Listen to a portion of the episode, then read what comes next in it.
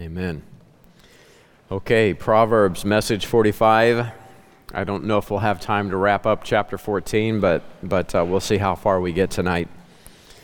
If you didn't get a handout, you can raise your hand and somebody from Connections will hook you up. Digital copies are online YouTube, Facebook, mbtkc.org. So we're continuing in 14, Proverbs 14, contrasting the wise and the foolish. And so let's talk about their, their citizenship in verse 28. Verse 28 says, In the multitude of people is the king's honor.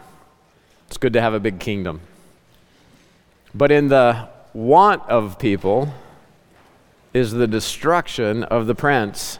Okay, this is what's known as a royal proverb. Royal proverbs deal with governmental issues, uh, you know, governmental authority, issues of, of, of, of governmental authority. And 28, verse 28, is basically saying a large kingdom is great, but are the people content? Is the kingdom well? Are the, are the people able to be taken care of? And if not, why not? Whose fault is it if the people are suffering? And so get this down in your notes. Titles without competence are worthless. Hello, somebody. You may have the job, but can you do it? Titles without competence are worthless. Now, God ordains leadership, and in terms of governmental authority, Romans chapter 13, verse 1 tells the subjects to be submitted. Let every soul be subject unto the higher powers, for there is no power but of God. The powers that be are ordained of God. Pray for your president, pray for your mayor, pray for your city council members. They're ordained of God. Whosoever therefore resisteth the power resisteth the ordinance of God, and they that resist shall receive to themselves damnation. Okay, so if God is ordaining the leadership, well, then what does the leadership look like? So get this down in your notes. Let's talk about leadership. You may have a position of rule, but are the people following you? You may be placed in that position, but the people that you're leading, are they thriving? If not, why not?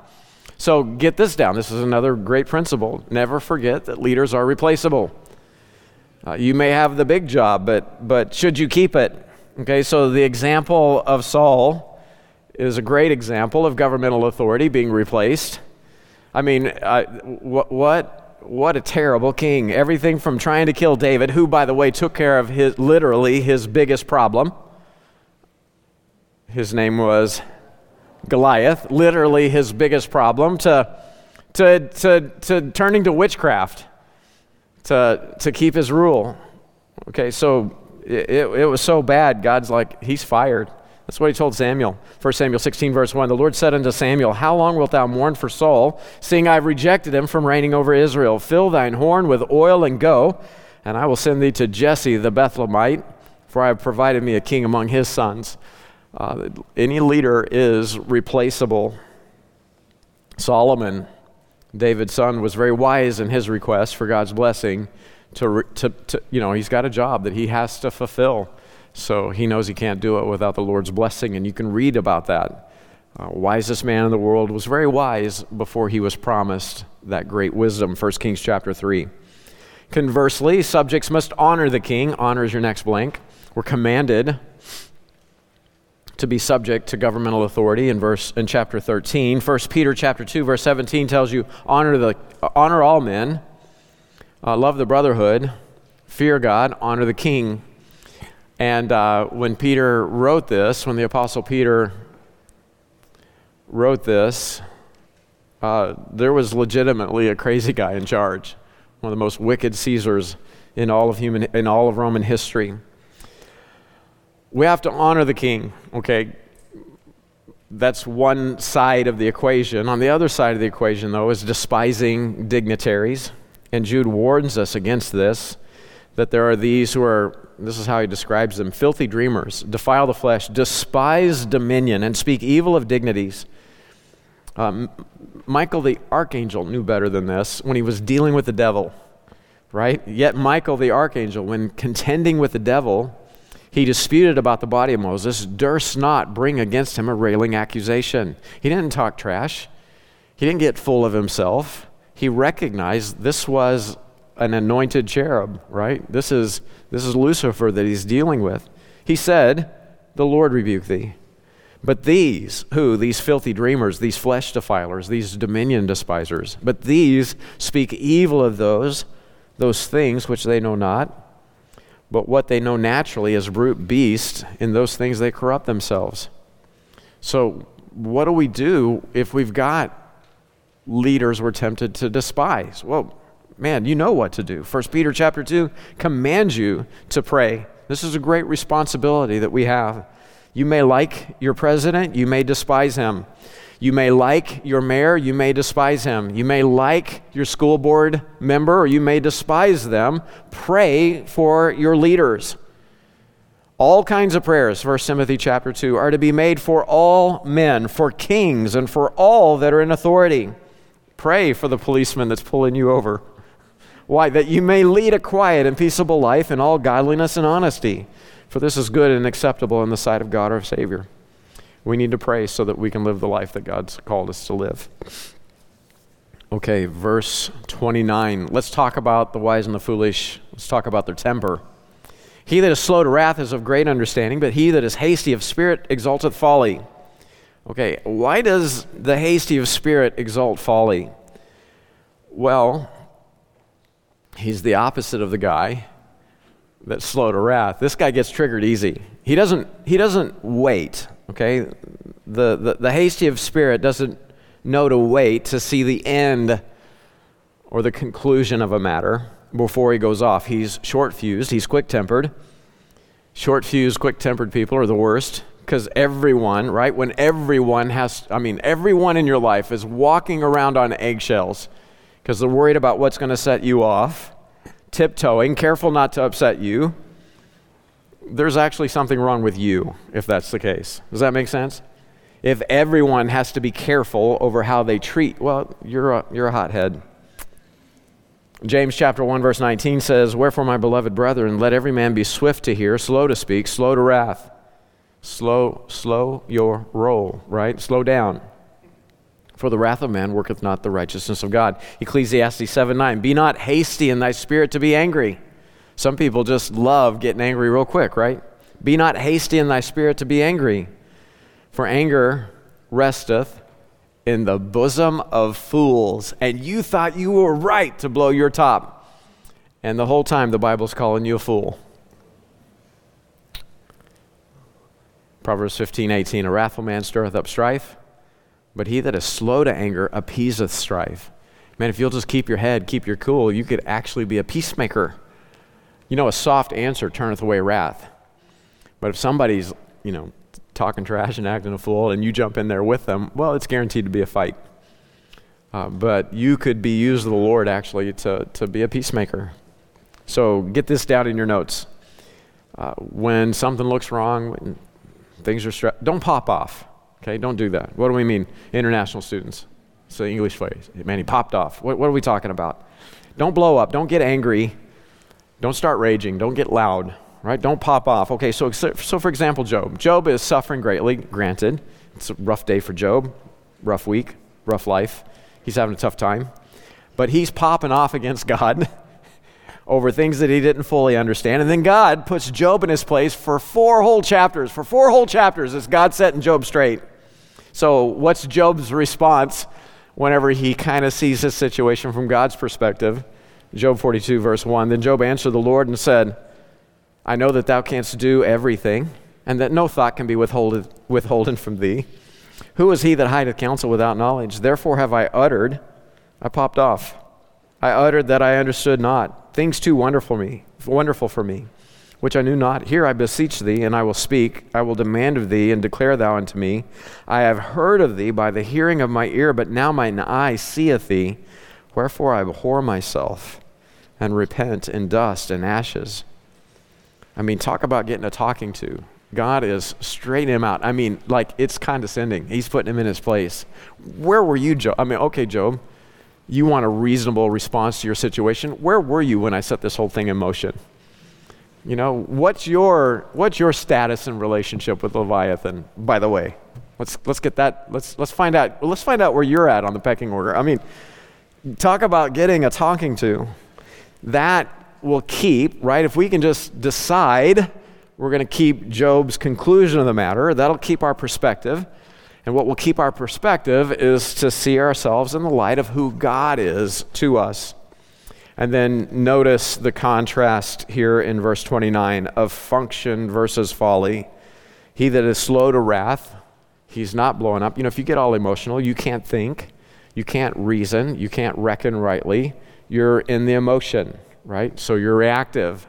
But the person who can slow their roll, they're able to process the data, right? They're able to process what's going on. And so here's someone who is hasty in their spirit. Um, so that produces what? Folly, right? He that is hasty of spirit exalteth folly. Uh, they're going to waste their life. They're, gonna, they're actually going to make more messes than they ever find solutions. So take your time. Understand, right? Stop, find out, recognize what's going on so that you can do the right thing the first time. People who hurry and rush through life, they make mistakes. Every time I got a job to do and I just want to hurry up and get it done, I make bigger me- I make more work for myself. Does anybody know what I'm talking about? I'm in a hurry. I'm in a hurry. I got to get to work. I got a meeting. And so I take my coffee cup with me. No lid. I don't have time for a lid. I'm awesome. I drive really good. And then I got to clean coffee out of my car. I mean, I just slow down and take the steps that produce the do it right the first time. All right, verse 30. A sound heart. Let's talk about their health. A sound heart is the life of the flesh. Now we're getting some we're getting some some uh, uh, insight into how the, the, the life of a person functions. A sound heart is the life of the flesh, but envy, the rottenness of the bones. Proverbs 17 22 says, A merry heart doeth good like a medicine, but a broken spirit drieth the bones.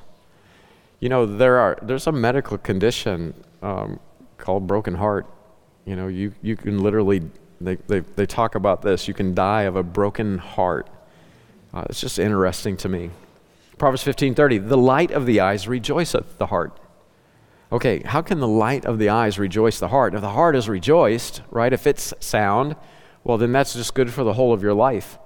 A good report maketh the bones fat. Okay, so what's the key to heart, heart health? Good heart, good heart health. Well, I need to keep my eyes on Christ. I need Christ, the Word of Christ, to be the light, right, of my eyes. This is why Proverbs 4, you know, in the beginning of our study, we saw how critical it is to attend on the word of God. My son, attend to my words, incline thine ear to, unto my sayings. Let them not depart from thine eyes, keep them in the midst of thine heart. There it is again. So the light of mine eyes, right, what's coming in through my eye gate is in my heart and life. It's the light of my, high, my eyes rejoicing my heart for they are life unto those that find them, and health to all their flesh. Here's another way to consider it Proverbs 3 5. Trust in the Lord. How? With all mine heart. I'm going to trust in the Lord with all my heart. How? In a way that seems right in my own eyes? Well, no, that's the way that leads to there's a way that seemeth right unto a man, but the end Right? That's the path to death, isn't it? The end thereof is it's, it's, it's, so it's death. Uh, man's ways, man's reckoning, man's logic gets him into trouble. So I need to trust in the Lord, not according to what I think or feel, my changing emotions. Man, if you go by how you feel, you're never going to trust the Lord. You're trusting yourself. If I'm going to trust the Lord, it's what does the book say? What does God say? Okay? So I trust in the Lord with all my heart and lean not unto thine own understanding. I'm not going to lean to my own understanding. It's not what I think or feel. It's not my changing emotions. What does what has God said? In all thy ways acknowledge him, and he shall direct thy paths. Be not wise in thine own eyes. Fear the Lord and depart from evil. Here's the promise, verse 8. And it, verse 8, it shall be health to thy navel and marrow to thy bones. So that, that, that, that's one aspect of it. Another aspect of this is you can pass your good, happy heart health on to other people. On as your next blank. Get it on. How? Well, what's in you, that's what comes out of you. We've seen this principle a number of times in our study, haven't we? If you've got a good, happy, healthy heart, that's what's in you, you can actually infect other people with that. And that's God's plan for your life. Your heart, if it's happy, if it's healthy, then out of the abundance of it, your mouth will speak, right? Haven't we seen that? Uh, your heart's the source of your speech. Proverbs 16:24 says, "Pleasant words are as an honeycomb, sweet to the soul and health to the bones." So there it is. You can you can increase someone else's heart health just by with the words that you use. Be pleasant. Sometimes, man, when life we feel like life isn't treating us fair, it's tough to be pleasant, isn't it? And what is it about being Oscar the Grouch that's so gratifying to the flesh? And you see people react to you because you're just kind of a little, just a little bit of a jerk, a little bit grouchy. Um, you're just a little bit of a butt, and you feel satisfied in that. And there's nothing about that that impresses the Lord. Man, don't we need strength to represent Christ well? We need that. How are we going to live Ephesians 4 whenever we're moaning and groaning, grousing and griping? right? Grinching. It's uh, the Christmas season. Don't be a Grinch, okay? Use pleasant words. Okay. Now, conversely, envy is the rottenness of the bones. Envy destroys. En- envy is a destroyer. Proverbs 27 4, wrath is cruel, anger is outrageous. But who, I mean, cruel, outrageous, but who is able to stand before envy? He, envy is the king of the evil gang, whether it's the, uh, the doom with the super friends. They, they had the Justice Hall for the Justice League, and then there was a doom group. Huh? League of Doom? Legion of Doom. Who got that right? Huh? That's my nerd right there. Okay. and then you've got like the Avengers, and then it's the. Well, this is Thanos. That's all. That's what I'm getting to. Envy is who can stand. I think everybody knows who Thanos is. Okay, so he's the worst. En- envy destroys. Who, who is able to stand before envy? So consider envy in, in Joseph's brethren. The Bible calls them the patriarchs in Acts 7 uh, Reuben et al., the patriarchs moved with envy, sold Joseph into, into Egypt, but God was with him. And because Joseph is a perfect type of Christ, that's exactly what Jesus' brethren did to him. Consider Jesus' persecution. Matthew 27 18 says that for envy they had delivered him. That's why they were killing Jesus. They were envious of him. And then you know, Jesus said, if the world hates me, it's going to hate you. So the apostles had to face it. Acts 17 5 says, The Jews which believed not, moved with envy, tried to destroy them.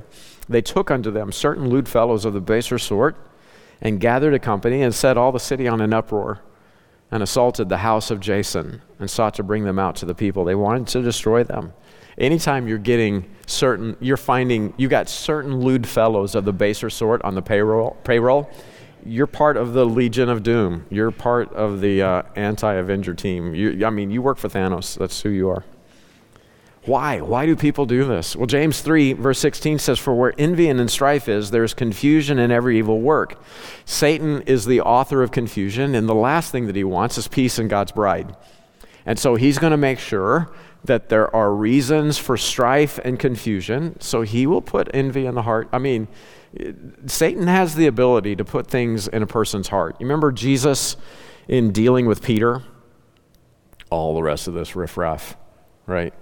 They're, they might, not me. I'm your man. I'm your boy. You can count on me to the end.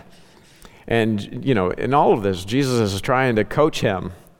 Uh, Satan's desired to sift you, right? He's desired to sift you. I prayed for you, but, but you're going to realize you're not sufficient.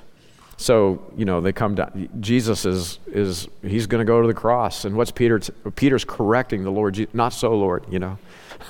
uh, there's, we're, we're not, we're not going to follow your plan, Creator, God, Messiah, the Lord Jesus Christ. And remember what, you remember what the Lord says to, to Peter, right? He rebuked him as who? As Satan. You know, Satan's put something in Peter's heart. Jude, or uh, Judas. Uh, the, I mean, the text is explicit with Judas. You know, Satan put it in his heart to betray the Lord Jesus Christ. So you're going to have these envious, these very wicked thoughts and feelings towards your brothers or sisters, uh, you know, people that God has in your life. You're going to have some wicked impulses. And I wouldn't let that freak me out.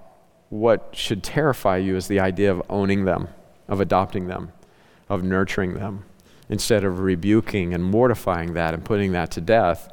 If you adopt that thing and cultivate it, it's the destruction of relationships and it's confusion and it's this, the source of every evil work. 1 Corinthians 3 3 it says it's, it's the way the flesh lives. You're yet carnal. For whereas is there among you envying and strife and divisions, are you not carnal and walk as men? This is what the lost world does. This is not what children of the living God, it's not what they do. So, what's the solution? 1 Corinthians 3, verses 4 through 9. They're all divided, they're full of envy and pride. They've got divisions in the camp. Who, who is their master discipler? Where do they trace the roots back to spiritually? And here's Paul's correction Everybody that worked in your life, 1 Corinthians 3 8, they're one. And they all receive according to their own labor. But now watch this. For we are laborers together with God. Ye are God's husbandry, ye are God's building. So, in other words, just be a part of what God is doing. God's doing the work, let God get all the glory. So, if you're with somebody in ministry and God's using them mightily, just be glad that you got to support them. Because at the end of the day, it's God that's doing the work. And if he, and if and, and don't you want God to use your brother or sister in Christ in a mighty way? I mean, we want God to work. Could they, could they be used in a way that, that, that, that, that is of eternal consequence and value by their might, their power, their strength, their ability, their good looks, the arm, the strength, the reason of their brilliance? I mean, can they accomplish anything for God's glory for eternity? No. The most brilliant, amazing, best looking person in this church is a bumbling baboon in terms of capacity and potential to do anything of eternal value, weight, or glory. So turn to the monkey next to you and tell him, I am praying that God uses you mightily. Don't call him a monkey. I did that for you, okay?